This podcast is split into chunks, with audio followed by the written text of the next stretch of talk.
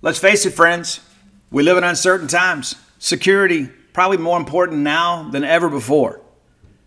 That's why it's important to keep you, your family, your property safe by working with my friends at Eufy. That's E U F Y dot com. Let me tell you a little bit about this new video smart lock they have. It's super cool because basically you get a three in one security system here. You can have everything on just one device instead of having the outside of your house look rather tacky because you got all kinds of stuff out there. It's not just about your security, but convenience. No more concerns about losing keys. You can assign passwords to your family members, and you can see who's kind of coming and going. You got that immigrated camera too. Uh, it's easy to install. You can set it up with just a Phillips screwdriver. You know, you don't have to go to a class on how to use power tools. No drilling required. You get keyless entry. You don't have to worry about fumbling with the keys when you're getting back with a, an armful of groceries, right? How convenient is that? That in and of itself is a great benefit. You get fingerprint recognition. It's unlocking. Got that AI self-learning chip. So the more you use it, the more accurate it's going to be. You don't have to worry about the battery. It's got a rechargeable battery that can last around four months and you get a notification before it runs out so you don't have to compromise your family security. You got passcode unlocking, remote control, 2K clear sight, camera. You can see who's at your door. You see these videos online all the time.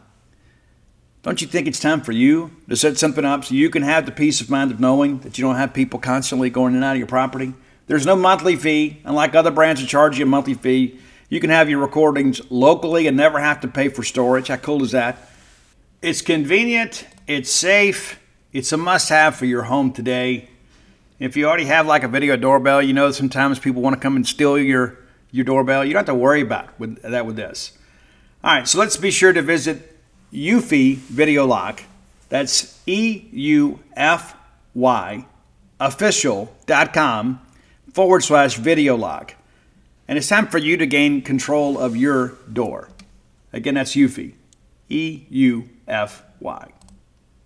The future is a hefty responsibility and not one that we take lightly. But then taking things lightly has never been what Hefty is about. That's why we've created the Hefty Renew program that turns hard to recycle plastics into valuable resources like park benches and building materials. To participate, simply fill up an orange Hefty Renew bag with accepted items, tie it up, and drop it in with your regular recycling. That's it. It's that easy. It's time to rethink recycling with Renew. Particular valued resources may vary by geography. More info available at heftyrenew.com. Welcome to the Boneyard with Steve Robertson. As always, I am your good friend and host, Steve Robertson, here on the Monday edition of The Yard. Hope things are well with you wherever you are today. It's a nice day in Starkville. I can't say it's a Chamber of Commerce quality day, but it's not raining today. And as of late, we've had a ton of rain, so any day that it's not raining is a really good day nice temperatures, maybe a light jacket type day. Hope that it's a, good day where you are today, no matter where you are. And that reminds me, there are so many people around the globe that listen to the Boneyard. And I want to let you guys know it's very nice to be able to give you guys a slice of home and uh, appreciate your support. The last thing that I saw is that people in 91 countries during uh, this year already, from January to February 28th, 29th, over 91 countries in all 50 states and including the uh, U.S. territories listen to the Boneyard. And so thank you for supporting me and listening to the show. I, I hope that you guys find it of interest and I hope that you find it informative and, and entertaining. But I love talking about Mississippi State, so we'll continue to do this. Been very happy uh, with the current company that I'm with as far as our podcast servicing goes, and um, just one of those things happen. You know, so you got to pay the bills at some point. You know, so uh, it's nice to have some people that um, can help with all that. So, uh, thank you guys very much for your support. And uh, it, it, it, was an interesting weekend for Mississippi State. We're going to break it all down. We're going to look at baseball. We're going to look at women's basketball, men's basketball. I, am I'm, I'm just going to shoot you straight, tell you exactly how I feel it. Not going to cookie cut anything or or uh, sugarcoat it let you know that uh, things are some some way they're not. But it was, for the most part, a very successful weekend for Mississippi State. You know, I know there's some people that are kind of have a burr in a saddle this morning because we lost to Dawn Staley in South Carolina. I, you know, I'm going to give you some frank and, and earnest comments about that as well. But, uh, you know, I, I think we achieved the best possible scenario for ourselves over the weekend. I mean, based on the, the talent available on both rosters, I really believe finishing second in the SEC tournament is what Mississippi State needed to do to ensure we didn't drop off the three line. I don't know that would happen anyway, but I think you have lived up to expectations by making it to Sunday in the SEC Women's Tournament. We'll talk more about that after the break. I want to thank our good friends Bulldog Burger Company, longtime sponsors of the show, and man, I love going in there. I really do. I, I was a patron of Bulldog Burger Company long before they were a sponsor of the show. And so it was a wonderful partnership, and it has been, and I hope that it continues for many years. Really like the folks at Bulldog Burger Company. You will too. Go by, check them out. Now, with two locations to serve you, always the flagship here on University Drive, and now that new location on Gloster Street in Tupelo. Not to say there won't be some expansion down the road, you never know. may have a Bulldog Burger Company empire go by, try the new specials, and start. Well, they're trying some new menu items, and they'll eventually make the menu in, in, both places. But go by, have those Bulldog Burger Company nachos. Go check those out, and maybe try that brownie jubilee, or you know, maybe and maybe you don't want to eat that heavy or that rich for dessert, but get you one of those. Uh, get you one of those shakes to go. I know. I know when I bring my girls up there, that's what they do. I got a couple of college girls in my family, and about the only time that I can ever see them is when I invite them to join me for dinner at Bulldog Burger Company and they always leave one of those shakes. That's a great that's a great dessert because you can take it with you. Bulldog Burger Company now with two locations to serve you on Starkville and in Tupelo. Bulldog Burger Company, a place where people go to meet. M E A T. So let's go ahead and unpack the weekend for women's basketball. That's what everybody's talking about. Uh, if, if you look at social media, don't, I don't know that Vic can win the big one. You know, Vic's won a lot of big ones. You know, and I read some comments about that this morning because they, well, you know, I don't know if we're ever going to be able to get over the hump. Folks, Vic Schaefer is the best coach, regardless of sport, on the Mississippi State campus. Vic Schaefer is one of the best coaches that Mississippi State has ever had in any sport. Will he win a national championship? I believe that he will, right here at Mississippi State. He won one as an assistant at Texas A&M. He knows what it takes to get there. He understands. We're a missed layup and a missed foul call away from winning one a couple years ago. So to begin to kind of, you know, to see that some people kind of doubt Vic, I think is a little short sighted, and we become prisoners of the moment. You know, it's like, well, we get so invested in this, and people forget we really weren't expected to be number two in the SEC this year. Most people were, were forecasting Texas A&M to finish ahead of Mississippi State. They didn't, and maybe some of that's got to do with the fact that Chennedy Carter uh, was out some for A&M, one of the best players in our league. But the bottom line is, it's it's part of the deal. Injuries are part of the game of basketball and baseball and football. Injuries are part of the deal. That's people say, well, you know, well, so and so hadn't got injured. Well, that just goes to show you the other team had better depth than you. That's how it works. It is a war of attrition, and you're going to have some people get banged up and bruised up along the way. Mississippi State's had some of that. That's part of the deal. But the fact that we are number two in the SEC, and we are really at the beginning of a new talent cycle. You know, it's like you remember how we felt when Victoria Vivians and those guys began began to be the stars of this program. You could see that building, and that's kind of where we are now. It's like we, we have grown accustomed you know, to challenging for a regional final and so no, we haven't had a year kind of like this. We kind of recalibrated again. But you see, Rickea Jackson is becoming the star of this team. You see, uh, uh, it's what you look at up and down this roster. You, are going to lose Jordan Danberry, but you're going to return everybody else. And you got Matharu growing up right in front of your your eyes. And you got Myah Taylor, who's really become a really hard nosed point guard and the best is really yet to come for her. So you see, you can kind of see that our our better years are ahead. South Carolina has recruited at a high level too. However, South Carolina is going to lose some very important pieces, and, and, and I, I'll be honest with you, I saw some absolutely disgusting comments from some Mississippi State folks about Herbert Harrigan. I can't sit here and and uh, and, and tell you how to act or whatever, my, but my goodness, and she is a, a very, very, very talented player. I don't know if you know this, but she um, she was interested in being a grad transfer to Mississippi State and then elected to stay at South Carolina. I wonder how our feelings about her would, would have been if, uh, she had elected to come here. And it's one of those things, it's kind of like the, the angst about Dawn Staley. You know, I, I look at all of that, and, and I, I know that Dawn Staley was a tremendous basketball player. when her Lisa Leslie and them really began, you know, the WNBA, they were kind of the pioneers of, of that. And uh, Dawn Staley is one of the best women's basketball coaches in America, as is Vic Schaefer. And this year, South Carolina is simply better than Mississippi State. You got Ty Harris, who I think has been a bit inconsistent at times, but she is a senior and she has played well against Mississippi State this year. And so they have some very talented players that'll move on this year. And and I, am going to call it right now. I think Mississippi State's going to win the SEC next year. And then there'll be people saying, well, you know,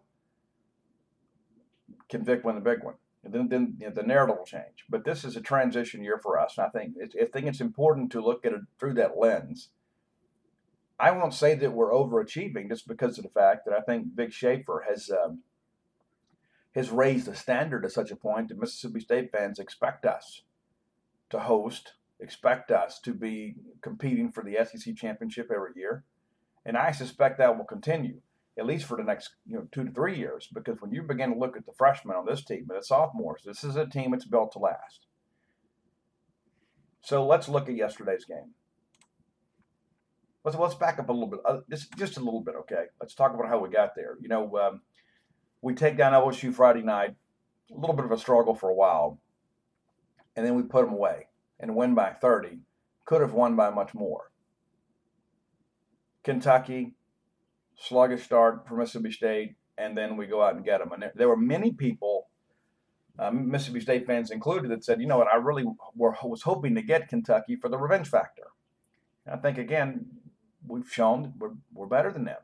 It's tough to go to Lexington and play. It just is. They're very good at home. Everybody is, but it's just kind of a weird deal. I don't know what it is about that, but they do a great job at home. Mississippi State has struggled in Lexington more than once. But you get them on a neutral floor and you win 77 59. I don't think there was any question in the second half of that ball game who was the better team. And at that point, I felt that anything else was a bonus. And man, how great would it have been to beat South Carolina? I know after we went to Columbia and played as well as we did, and, and you begin to think, man, if we can get on neutral floor, and, and listen, I get it, Greenville, South Carolina is still a partisan crowd, but it's not Columbia. It's a little different. But we didn't play well. Bottom line, we didn't play well. But we were where we needed to be. We legitimized ourselves, even in a transition year, as a power within this conference and a very competitive team nationally. So let's just kind of look at a few things from yesterday before we kind of move on here. Um,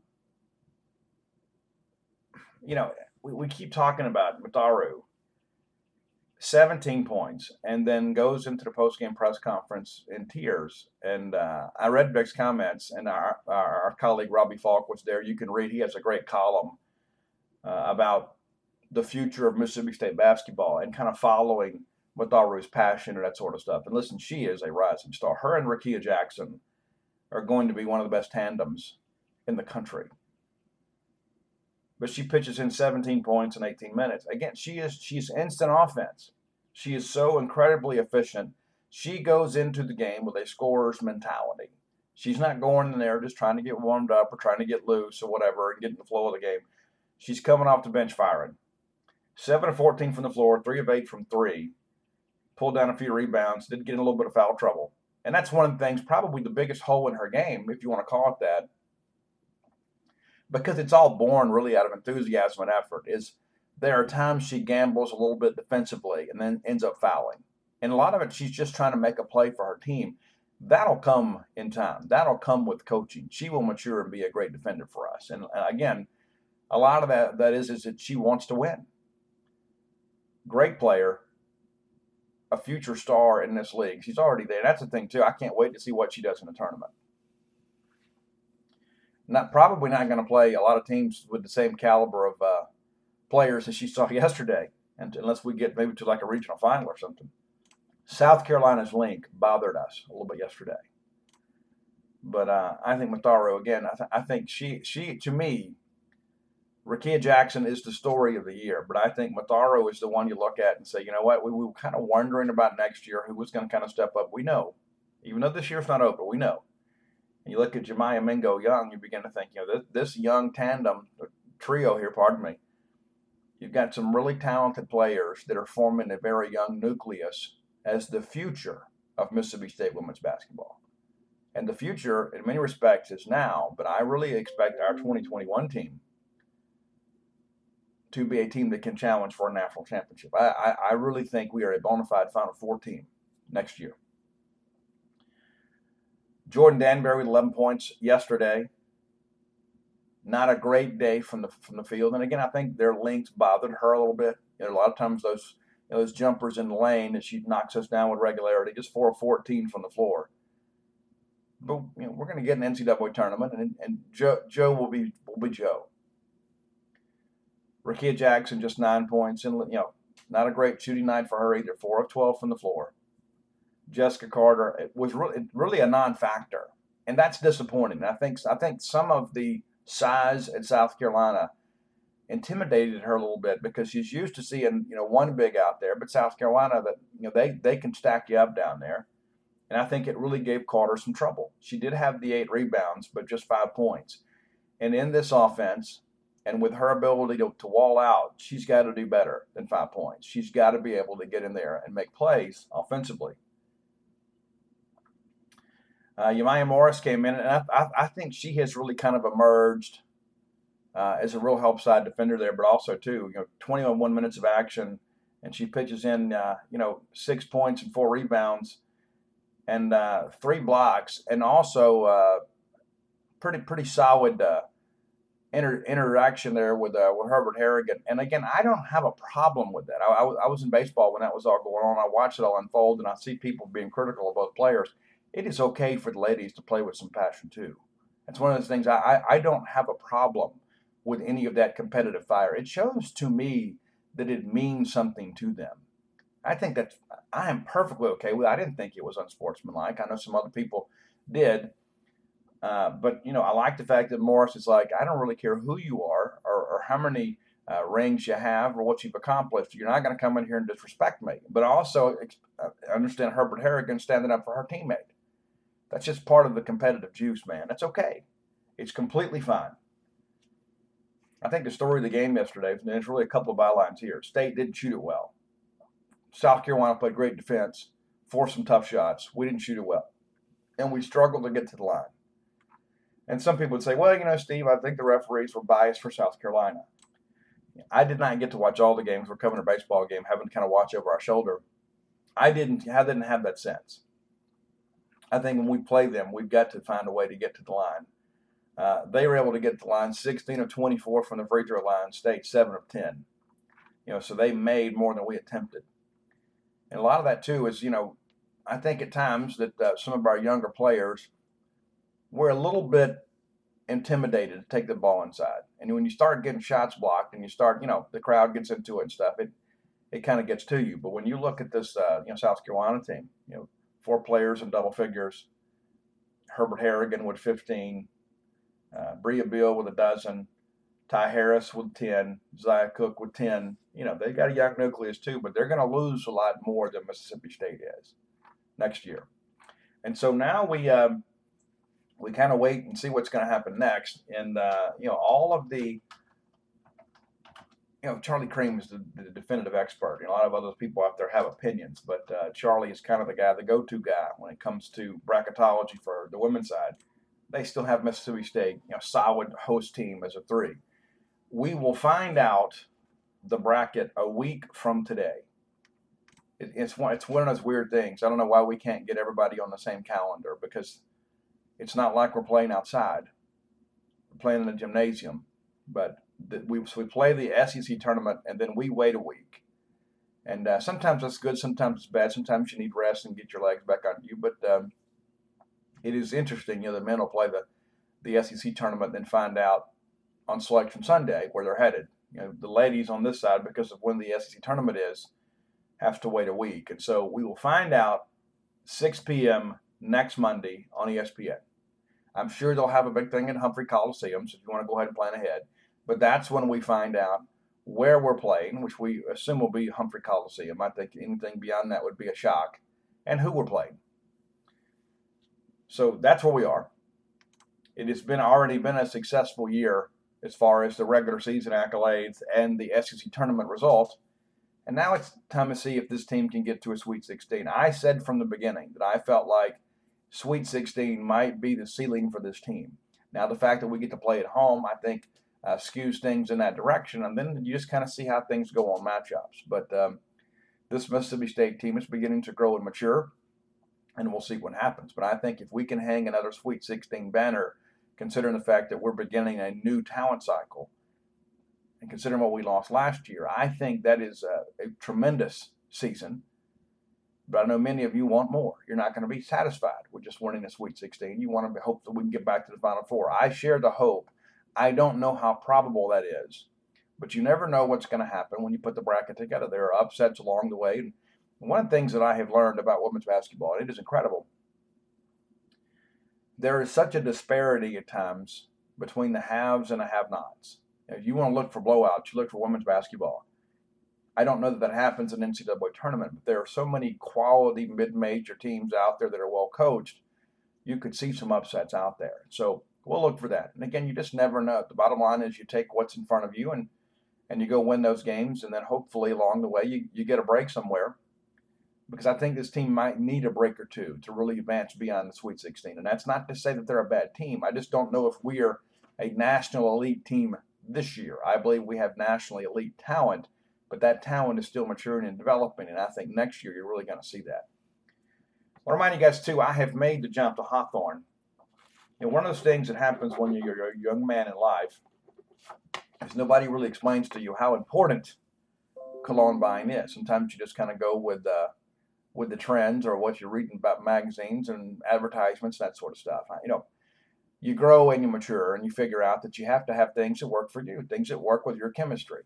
And so let me encourage you to visit hawthorne.co. That's H A W T H O R N E.co.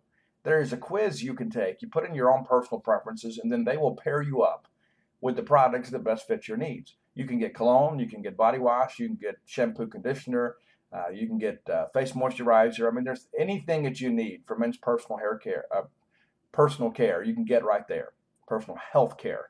You can find it right there. You're going to like the way you smell, and so are the people around you. And we'll give you a little incentive by being a loyal Boneyard listener. Use promo code Boneyard. That'll save you 10% off your first order. You can get replenishing shipment set up, or you can do it just kind of buy it as you need it. But you're going, once you try it, you're going to love it. You're going to keep it. Very manly scent. I love the cologne. It is, I believe, the best cologne that I have ever used in my life. Again, that's hawthorne.co, H A W T H O R N E.co, promo code Boneyard. So let's get into uh, the men's side of things. The men's tournament will kick off this week. Mississippi State, probably in a better, if we're being fair, our standing within the SEC tournament probably a little bit better than, than initial expectations. Well, I don't know that we've had the season we had hoped to have but we're right there with the double bye. We don't play again until Friday. We get a chance to get our legs under us, and so we get that because of the fact that we had you know Florida loses and then we beat Ole Miss, and any time that we can beat Ole Miss in anything, it's a good time. And uh, this is interesting. We dug this up just kind of sitting around on press row, uh, you know, after the ball game. Mississippi State allows 44 points in the ball game. That is the lowest point total scored against Mississippi State this year. Two opponents went 45. UL Monroe, pause for emphasis sake for those of you that uh, are not fans. 62-45 winners against UL Monroe, and then we absolutely destroyed Missouri 72-45. And the Ole Miss uh, Fighting Rebels, they were able to muster 44 points. So the lowest total allowed this year was in the rivalry game against Ole Miss. Uh, I think that number one, that says that we understood the urgency. We also understood that it's senior day and uh, expected to be the last home game of the regular season for Reggie Perry. I, I still think that there's basketball left to be played at Humphrey Coliseum on the men's side. Uh, attendance, a little bit of a you know disappointment, seven thousand five hundred sixty-nine, kind of behind what we did last year, to say the least. Both of us had better seasons last year, played earlier in the year a lot higher expectations. Mississippi State wins the ball game 69-44. I finished up over in baseball and caught the second half and hump at the hump, and um, At that point, it really seemed like that it was just a matter of us finishing out the game. Stayed up 39-25 at the half. We come out in the second half and hold Ole Miss to 19 points. 19 points in the second half. Now we didn't have an offensive masterpiece by any stretch. You know, we scored 30. But when you hold an SEC opponent to 19 second half points, that is getting it done. That is flat out getting it done. Now you could say, well, you know, Ole Miss played out a string. Ole Miss had already accepted their fate. Uh, and that may be true, and that sounds good in a tweet. But what about what about your own personal pride? You're going to sit there and just get beat on and beat on and beat on and beat on. I don't, I don't buy it. I think bottom line, Mississippi State's just a better team. And I think Mississippi State also is playing better basketball right now. I think Mississippi State learned a lot after getting embarrassed in Oxford. You can look at how Mississippi State defended Breein Tyree. Much different situation for him. He absolutely destroyed State the first time. Breein Tyree this time, just 11 points, nine points off of his season average. Was averaging 20 points a game coming in. Held to 11, and really just not a factor. 39 minutes, 4 of 13 from the floor, 1 of 6 in his three pointers, and that came late. Couldn't get to the line, made a couple free throws, pulled down seven rebounds, only committed to one foul. Had three turnovers against one assist. Just wasn't a good game.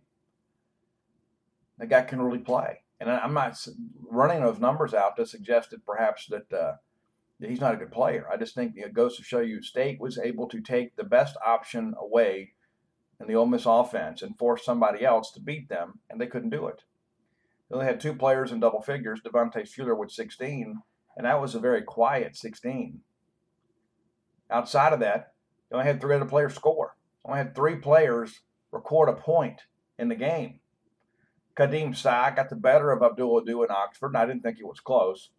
I thought Ado did a much better job this time. I think he probably took that as a personal challenge. Sy with only eight points. KJ Buffen, and you know the six points. I, I, I don't see the allure. I'll, I'll, be honest with you. I just I don't see it. I, I just don't see it. Great athlete, plays hard. Uh, just the skill level is just not at all what people have suggested it would be. And I remember last time last year when Ole Miss came to the Humphrey Coliseum, Blake Hinson absolutely goes off. And after that ball game, I remember some people in, on in-state radio and, and in the in-state press that Blake Hinson is a future NBA player, and he very well may be. But he went scoreless on Saturday. Played 26 minutes as a starter. Goes 0 of 9 from the floor, 0 of 6 from the three-point line. Didn't get to the free throw line. Pulls down four rebounds, commits four fouls, has four turnovers, no assists, one block, and a steal, and a big goose egg on the scoreboard. Mississippi State shut him down. Austin Crowley pitches in three, makes three free throws, didn't record a shot from the floor. You want to talk about getting it down on defense? That's what Mississippi State did on Saturday. Now, now everybody says, well, Steve, what does that do for our tournament chances? Well, it keeps them alive. It doesn't get us in, it just keeps us in the conversation. And I really felt like in the post game, you know, just talking to Tyson Carter and those guys, it was more than just senior day. They understand how important this game is. Not just a rivalry game, but it's the next game. It's the game we got to win to keep the dream alive. And again, Reggie Perry, we're, we're going to miss Reggie Perry next year. I, I read some of these comments sometimes from people, and I'm just flabbergasted. People, well, Reggie Perry's not playing hard. Listen, there are times he gets a little bit disinterested in playing, but usually it's when the game has been decided when the game is on the line, I think Reggie Perry has been Mississippi State's best player, you know, not named Quinndary Weatherspoon, perhaps of the last decade. Reggie Perry can play. Reggie with 22 points and 14 rebounds commits one foul. Commits one foul. Did have some turnovers, got to clean that up, but I thought offensively, very, very good. 7 of 13 from the floor, 8 of 9 from the free throw line. And it was apparent that they were going to have trouble slowing him down inside and we took full advantage. Nick Weatherspoon with 11 points. Robert Woodard the second also with 11. Tyson Carter with nine. Not one of his better games. But you know what? You walk out with a win over Ole Miss. You keep your NCAA tournament hopes alive. You feel really good about that. Abdul Ado 31 minutes, nine rebounds, three personal fouls, and I thought one of those was really, really, really, really, really, really questionable four blocks, a steal. He is just an intimidator inside. late in the ball game. I don't remember who it was. It was one of the Ole Miss guards. Somebody that they had freed themselves and they're going to the lane, and uh, a dude knocked it back right in their face. And uh, it's one it's one of those moments. If we had had a crowd at the hump, that would have electrified the the facility. I still think we're going to have basketball to play at the hump. Um, we'll talk about what needs to happen, you know, next. But um, you know, you've got the SEC tournament coming up, and uh, with the win, Mississippi State now four. So let's kind of look at the roadmap of how this whole thing plays out. Mississippi State again will not play until Friday. Will not play until Friday, and there will be people who'll be like, when you look at the tournament brackets, trying to figure it out. You can you can enjoy the tournament knowing you don't really have a rooting interest until Friday. Now, I, and again, I'll share with you guys. I love the SEC tournament in, in, in every sport. I, I, really do. I love. I'll the TV will be on all day, and I'll watch every one of those games and feel good about life because I realize how important it all is. But it's one of those things too. When you look at it, and you begin to realize too, man, it's all about to be over. So the whole thing gets underway on Wednesday. Uh, Georgia and Ole Miss will be game one. That'll be 6 p.m. Central. And that is of, of interest to Mississippi State because of the fact the winner of that game joins our line in the bracket. The winner of the Georgia Ole Miss game will take on Florida. Ole Miss split with Florida. So it'd be interesting. Yeah, I don't know if Ole Miss is engaged and ready to play or not, but I think once they get to Nashville, they're going to be fired up and ready to go. I just don't know if they got the talent to pull it off. But you know, we we could conceivably see uh, a rematch of Mississippi State and Ole Miss. But Georgia Ole Miss, the winner takes Florida, and then the winner of that game will play Mississippi State at two o'clock Central. Two o'clock Central on Friday. Kind of plan ahead. I believe in order for Mississippi State to have any chance at an at-large bid, you got to win that game no matter who it is, whether it's Georgia, Ole Miss, or Florida, you got to win that game. I don't know that that gets us in, but I think that gets us, keeps us in the conversation. If we win that game, and there's not a bunch of uh, bid stealers out there, you have a chance. Then you have number one seed Kentucky, and I'm, I'm assuming that they'll get by Alabama or Tennessee.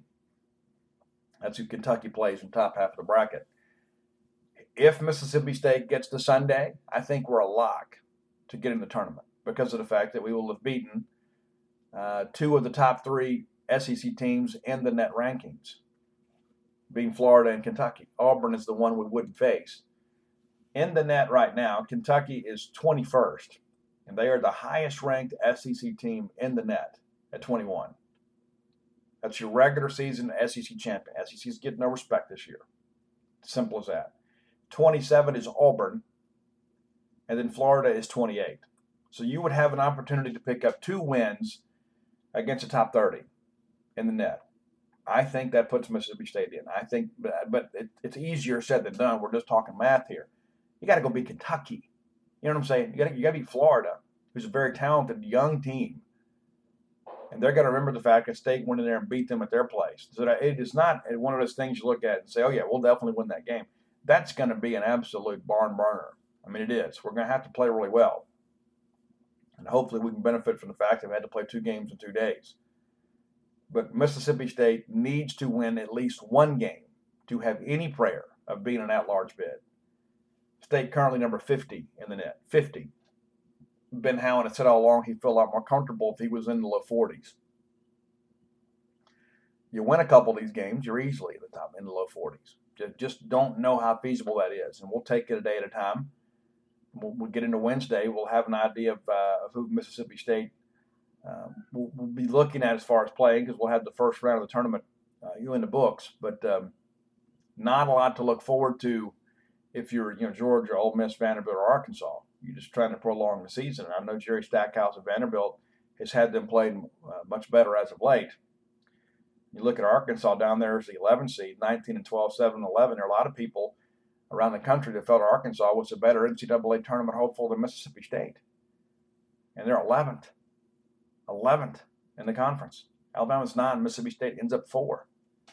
And again, the SEC standings don't factor in the NCAA tournament selection process. But if you begin to look at this, the fact that now state is in a situation where we have the opportunity to pick up a quality win or two, you really like where your seating is. Sure would like to have a couple of those games back, but it is what it is. And Ben Howland said uh, on Saturday night, you know, listen, we understand we're going in there looking to win the tournament. That's what we're looking to do. And when you look at it through that lens, you begin to think, okay, having the double bye is huge. You know, we're one of those teams that needs to win a game or two to, to strengthen our case. And in the event we pick up a win or two, they're going to be against teams that are in the NCAA tournament. So that's big. For those of you too that uh, struggle, we mentioned men's health a little bit earlier. There are some others that, that kind of struggle with different elements of men's health. If you're a person that suffers with erectile dysfunction, let me encourage you to visit our friends at Get Roman.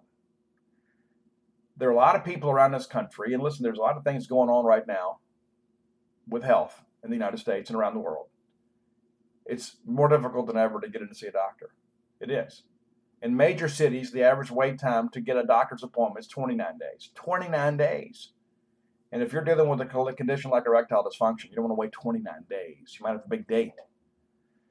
So, our friends at Roman have spent years building a digital platform that can connect you with a doctor licensed in your very own state, all from the comfort of your home. Roman makes it convenient to get treatment when you need, on your schedule. Just grab your phone or computer and complete a free online visit. You'll hear back from a U.S. licensed physician within 24 hours.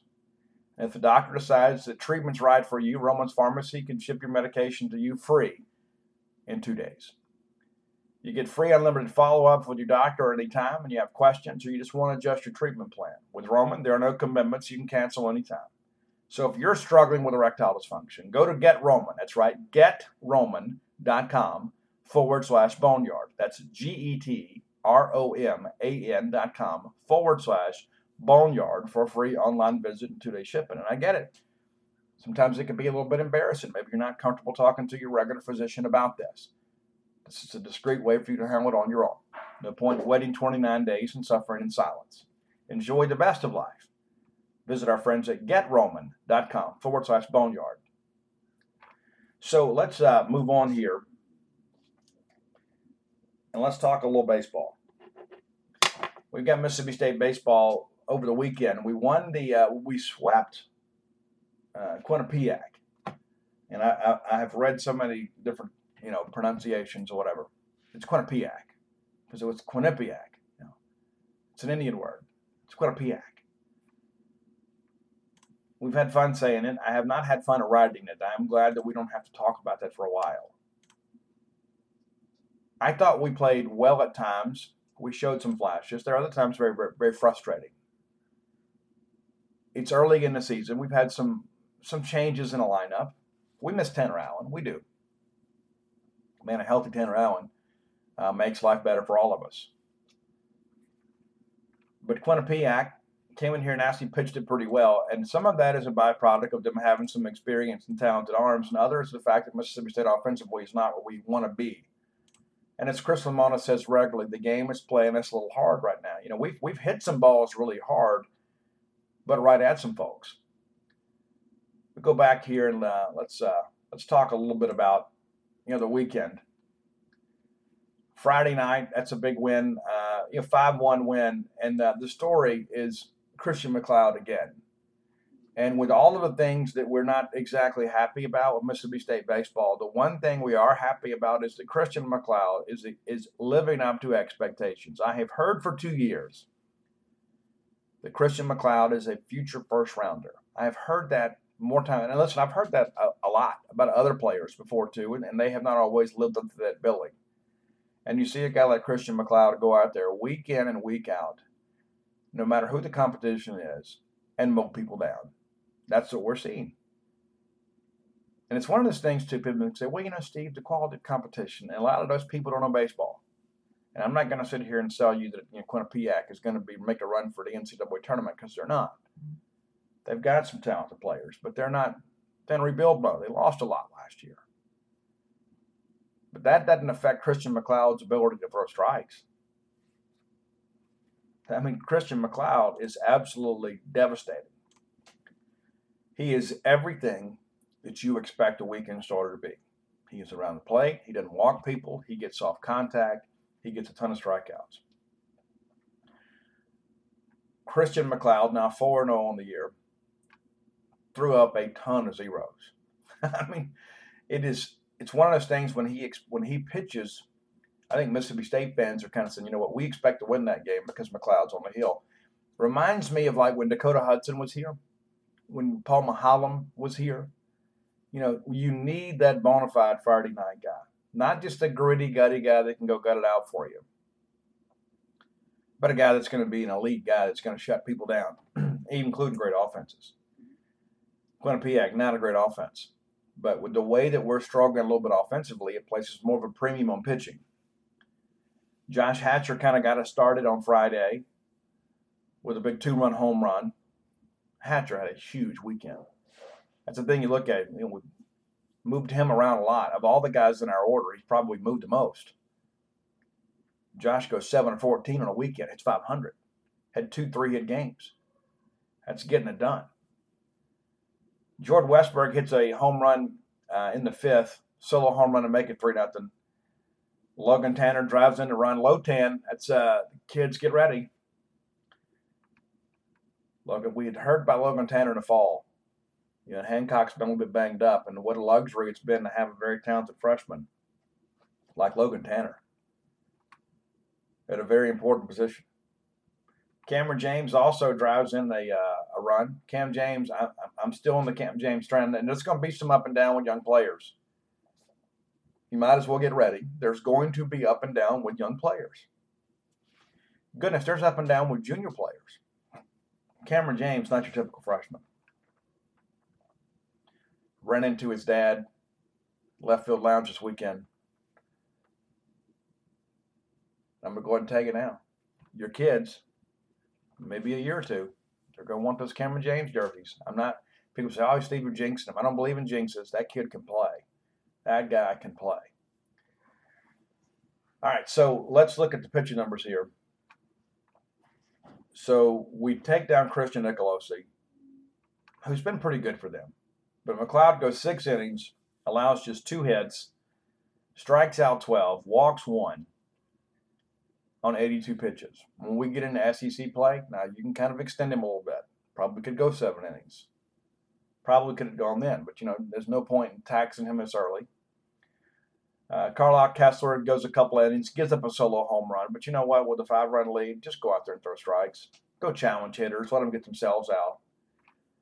Spencer Price comes in, throws the night, gets out of that in- inning, four pitches, three outs, and four pitches. A ground out, two ground outs, and a fly out, and, and, and the game is over. And so now you're thinking, okay, well, you know, offensively, you know, we ought to be raking these kids, but we didn't. We did get nine hits, and but we struggled to get the time we hit. Most of the offense came, you know, with a couple of home runs. You know, Cam James comes up and uh, makes a play there in the seventh. You know, and I think that that kid's got some clutch in him. I really do. You know, Cam comes in there, makes some things happen. You know, and uh, again, he's your future shortstop. We get into Saturday, and, uh, and that's a five-four ball game, and uh, a lot more dramatic than we had hoped for. Right? I mean, that's just let's just be, be honest. We expected to be in much better shape. We did not pitch it very well out of the bullpen. Will Bednar was outstanding, absolutely outstanding. That, that that was the big thing. Everybody's thinking, man, this kid's been good at a relief, but man, we're going to start him on a weekend. And I thought Will Bednar was great. And that's the thing when JT Ginn being done for the season, you begin to think about, okay, you've got to have some. One of these young guys is going to have to step up. Bednar has been outstanding in every outing this year. You move him to Saturday, get him a weekend start before you get into SEC play, which is helpful. But he was outstanding, absolutely outstanding. Offensively, we were not outstanding.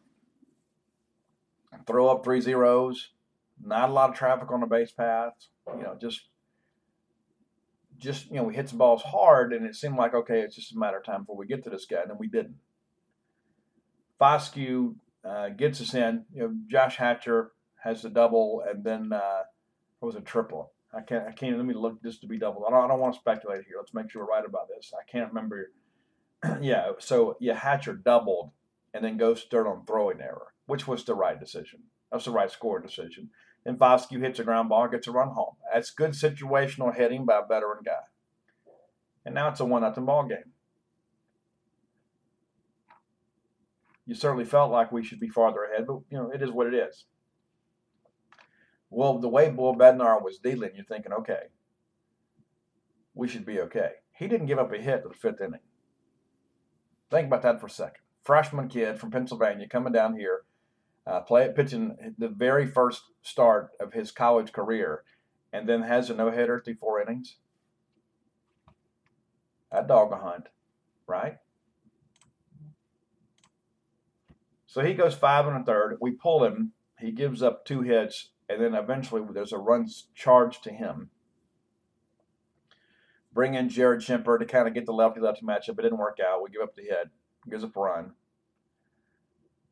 Pull him. Riley Self comes in, and then it was like, and and you know, I have read some of these things on uh, social media. Mm-hmm. Uh, Riley didn't give up an earned run because it was like uh, the circus had kind of come to town. We just couldn't make plays. Tons of errors, and that it just seemed like, you know three errors in the inning leads to four runs and uh, now we're behind in the game. And it's so it's four one, and we come right back in the sixth, and um, Josh Hatcher scores again, and that's the byproduct of being on base all the time. Josh Hatcher scores again, and that's a four-two ball game. And you're thinking, okay, we got we got to make something happen here. We get into the seventh, and then Cameron James hits a home run. There's that young guy again, stepping up in a big moment hits a home first pitch he sees. He absolutely hits a laser into the lounge. Now all of a sudden, it's a 4-3 ball game, and you begin to think to yourself, okay, we're going to get the top of the order up again and have a chance to win this ball game. David Longstreet comes in, side armor, wrecking ball guy. It just couldn't pitch against Mississippi State. And listen, I've read the debates online, and um, you know, listen, one of the things that I get tired of, and, and, and I'll, it's my show, so I'll say it. I get so tired of Mississippi State fans trying to apologize for us winning a ball game. You know, Mississippi State didn't compensate the officials. Mississippi State didn't compensate the home plate umpire. That pitch to Mason Land was off the plate. It's as simple as that. You, are not even looking at straight on angle from the outfield. The camera's offset to the right. And even with that, you can see that pitch is a little bit inside. Not to mention, the umpire's right on it. Also, forget the fact that there was only one out in that the the whole inning. There was only one out recorded, and that was Cameron James, I believe, that hit a little soft liner to open up the ninth. Let me double check that to make sure that I'm right. I'm almost positive it's right.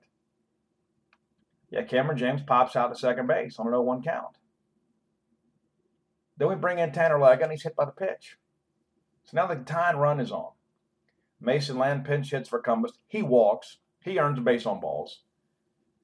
Colton Bender ejected, arguing balls and strikes. Probably could have been ejected early into the game for arguing balls and strikes as a hitter. It's all part of the deal. But it's one of those things, too. I know it's like, but Steve, how will I seem cool to all of my Twitter friends if I don't come out here and say that this borderline pitch was a ball. I, I don't know why that matters anyway. I mean, who who cares what other people think? The home plate umpire called it a ball. It is a good pitch. It's right there on the borderline. He calls it inside. It's been inside all day. It is what it is. There's no need for us to apologize for winning a ball game. if you want to be upset and say, you know what, we shouldn't have been down uh, in the ninth inning to Quinnipiac, then that's a fair assessment. But don't sit here and say we shouldn't have won a ball game because we should. Because you know what? walks and hit by pitches are part of the game. It's part of the game of baseball. If you don't go up there and execute pitches, you lose. And here's the thing too: when you look at what you know, David Longstreet, I'm sure is a, is a great guy. He's not. The moment was too big for him. So Leggett's hit by the pitch. Again, that's Longstreet. You get the pop up, you hit a guy, you walk a guy. Now all of a sudden, you got the and run and the go ahead run on base. You have put them on base. The home plate umpire didn't put them on base. You did because you didn't execute pitches. Then you walk Rowdy Jordan. Now all of a sudden, the bases are loaded. And then you hit Jordan Westburg. All right, so now the game is tied and the bases are still loaded. You bring the infield in. Josh Hatcher cues one out there past second, and then nobody covers first base. And so we win without a play. So, why are we so focused on that one pitch? There were a lot of other opportunities after that one pitch to get out, and Longstreet couldn't do it. State wins the game without apology. We get into Sunday, and, uh, you know, listen, Eric Cerantola started out pitching pretty well, and then it all went south pretty quickly. It's like, you know, we get three innings in, and then we get to the fourth, and we just couldn't get anybody out. And he was missing big, couldn't couldn't land his breaking ball. It's off speed stuff. It's like he was slowing his arm down. I thought his mechanics changed when he. It, to me, it was very obvious he was throwing the changeup. I thought he was tipping the pitch, rather than trusting the grip he starts slowing his arm down, and then as a result, those changeups are being left up, and they were hitting him. But we pull Cerantola. and David Dunleavy comes in and is outstanding. Dirty Dave was absolutely filthy. Throws three perfect innings in relief. I mean, that's when the game changed because we were in trouble.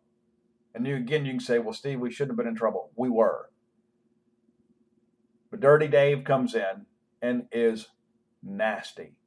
Dave comes in, puts out the fire, and, and that's what you want to do. You bring in a reliever and you think, okay, we just want to get out of the jam. Well, you come in there, the first guy bunts, we get the out at first, and then we get a very, very, very non-competitive swing and get a little pop-up out there to Jordan Westburg. And next thing you know, we get a ground ball right, right inning. We're, we're done. Or I guess there's a fly ball. But my point being is that it's a routine play. So Dunleavy comes in and puts out the fire, and then comes out there and just keeps the game where it is. And then the next thing you know, the offense gets going. We put up five runs in the bottom of four. That's what got man. Maybe we're one of these teams too that we need to be slapped around a little bit. We got to get come out there and get punched in the mouth before we do anything come out there in the bottom of the fourth, and what happens? Logan Tanner, again, one of these young guys, one of these future Diamond Dog stars, comes out there and hits a bomb to get us going to get the rally started. Mason Land comes in with an infield single. First hit is a bulldog. Tanner Leggett with an infield single. The next thing that we have the bottom third has turned the order over. And now Rowdy Jordan hits with runners on base, facing again against the guy in the stretch. What does he do? He singles. It's an RBI. State takes the lead. Westburg narrowly misses a home run, doubles off the wall in left center. Couple runs scored, and uh, Rowdy Jordan nearly caught Tanner Leggett. Rowdy saw it better, I guess, than Leggett did off the, in the air, saw how the ball was traveling. And then Westburg scores on a wild pitch. It's a 7 3 ball game. They come back, pick up a run. We get an insurance run. Again, Jordan Westburg, situational hitting.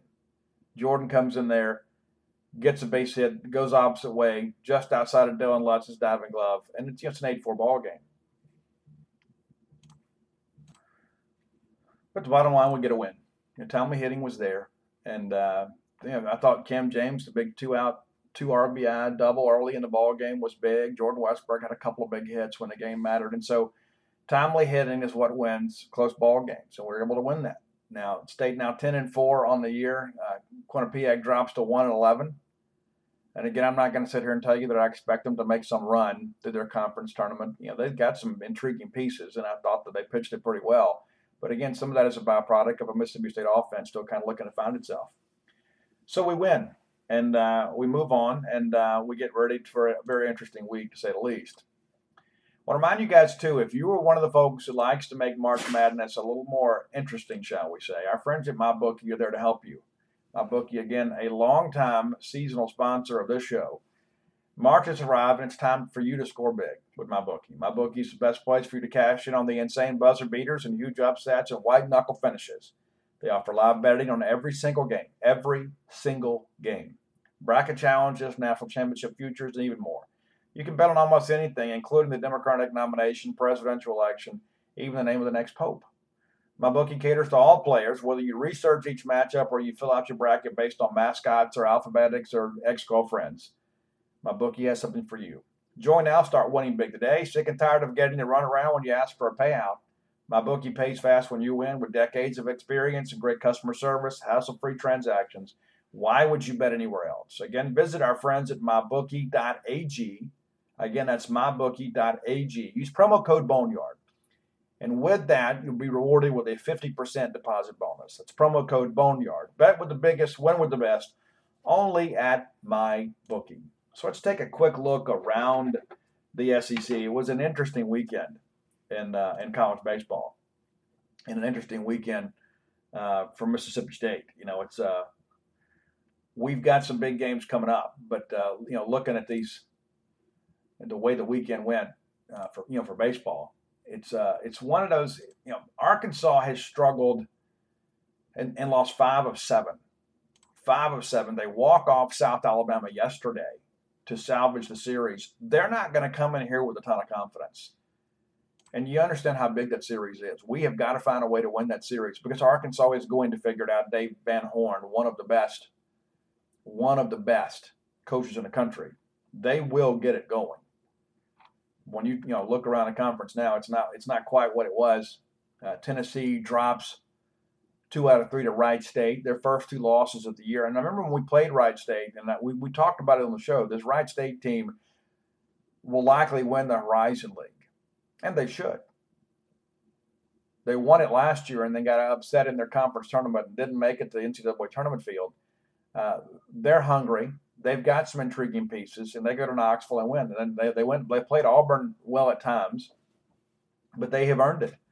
They get swept by State. They go beat Louisville in a midweek game, and then they go to Auburn, and they have been all over. And you don't think those guys are battle tested? When they see those guys from the Horizon League, they're going to be thinking, "Man, we have died and gone to heaven." after watching these games, after watching this pitching. So a big series win for them. Uh, Florida 16 and 0, Georgia 14 and 2, Tennessee 14 and 2, South Carolina 11 and 4, Vanderbilt 12 and 5, and they lose two of three over the weekend and walked off uh, TCU to beat to to salvage a game on the weekend. Vanderbilt is exactly who I thought they were going to be. Great pitching, little to no offense, and that's what you're seeing.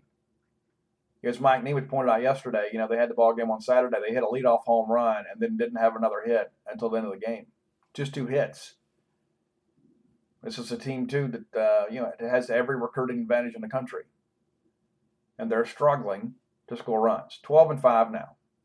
Twelve and five, and then Kumar Rocker again having some arm soreness. Vanderbilt, I'd love to feel sorry for you, but we got some injury problems of our own. Missouri now nine and five, Kentucky ten and six. Alabama drops a game over the weekend. They're still playing well, fifteen and one. Ole Miss fourteen and one. They sweep Princeton. Texas A&M fourteen and three. Auburn thirteen and three. Diamond Dogs nine and four. We hadn't had the benefit of those midweek games. You know, we lost. had a couple rainouts. You know, we didn't get Southern Miss or Samford, so we're a couple games off the schedule. LSU eleven and five. Arkansas nine and five. Arkansas currently with the most losses in the SEC West. Kentucky with the most in the SEC East. And so we will get a little closer to the weekend and we'll begin to kind of preview uh, the series. And, uh, you know, got some midweek games to play between now and then. But, uh, you know, looking around the, the league, it's one of those things you look at, and it is there for the taking, especially in the West. You know, it's incredible. This time last year, everybody was like, man, Alabama's playing better, Tennessee's playing better. Then we get an SEC play, and you start seeing some real studs. And there are some real studs on Friday night in SEC this year. Last year, I thought Ethan Small was head and shoulders the best Friday night starter, the best weekend starter in the SEC throughout the year. So there wasn't a lot of competition, and that's not to, to begrudge Ethan anything. He was phenomenal. First rounder, deserved every bit of that.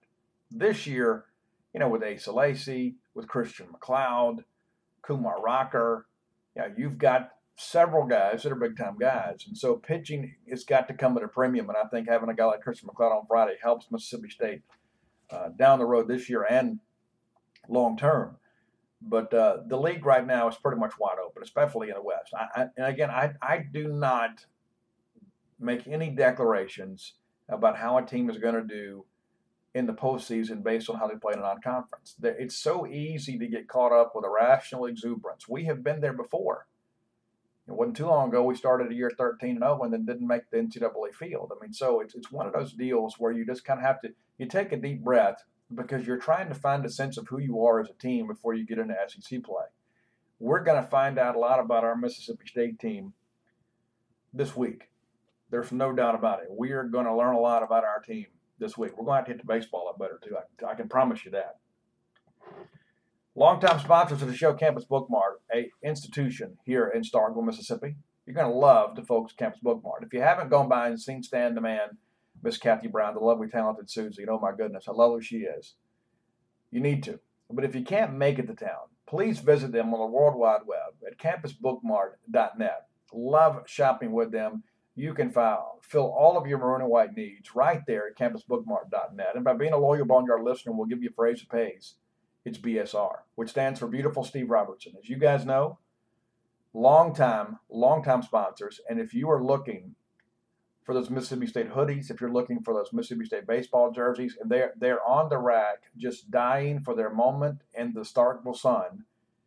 You can have it sent directly to your home, and you can save the shipping on all, all orders over 50 bucks. You save shipping by using promo code BSR. Again, it's campusbookmart.net, promo code BSR. So it's about time for us to get out of here. I'm headed to Nashville and uh, just want to kind of get into a couple things before we go, and uh, we'll wrap this thing up. A little lengthy today. A lot going on.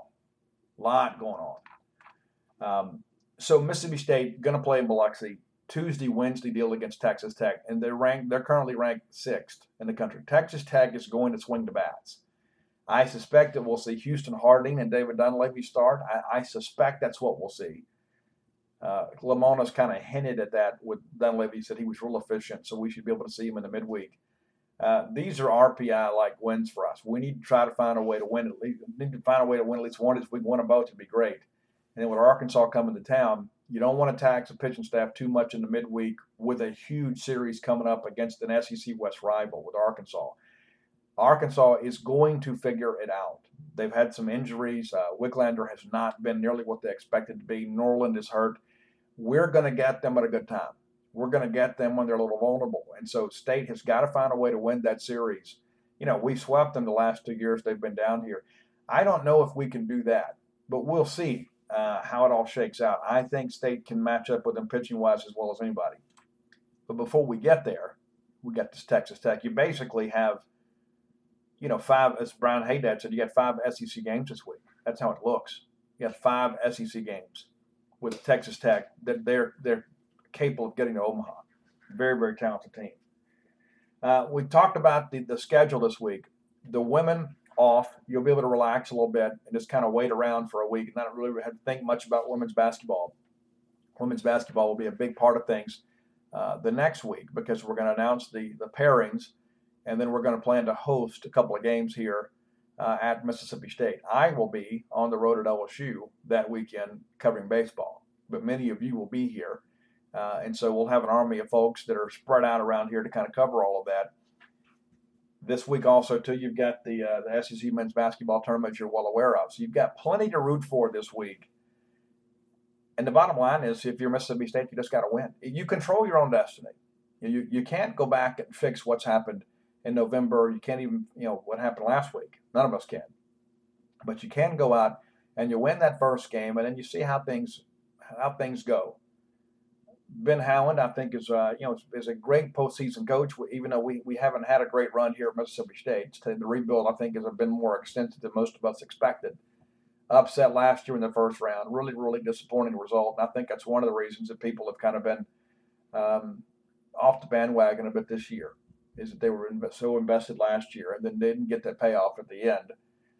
And so now here we are. But uh, Ben Howland is a guy that understands how to coach in the postseason. And so you've got a very talented roster. You've got a coach that knows how to get there. So we'll see what happens. You know, but I think you, you have to win on Thursday. If you if you don't win on Thursday, then you know uh, we'll host an NIT game and there might be 2,500 people there. I, mean, I just don't think there's going to be anybody in. And I think you, you, when we had the NIT run before – and we beat Louisville and you beat Baylor, people feel like we're coming back.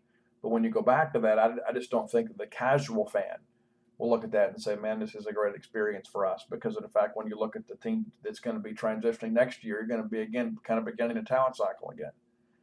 But it is what it is. Uh, I am excited about this week, and I'm excited about what is to come.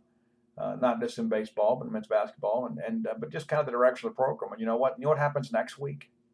Next week we get to start covering Mississippi State spring football. It's spring break week this year, this week at Mississippi State.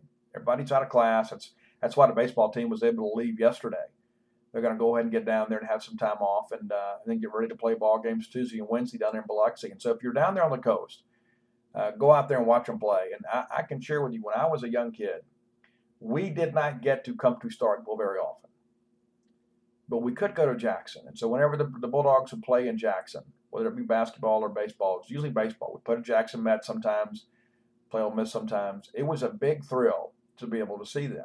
And I remember being, you know, a teenager and then driving over to Hattiesburg to watch State play Southern, and uh, it was such a big deal that Mississippi State came down to our neck of the woods and we were able to watch the Bulldogs play. And so, for those of you guys on the coast, that's the thing that I think about is how many young kids down there are going to be able to go watch Mississippi State play in person for the first time. I think that is a really cool thing.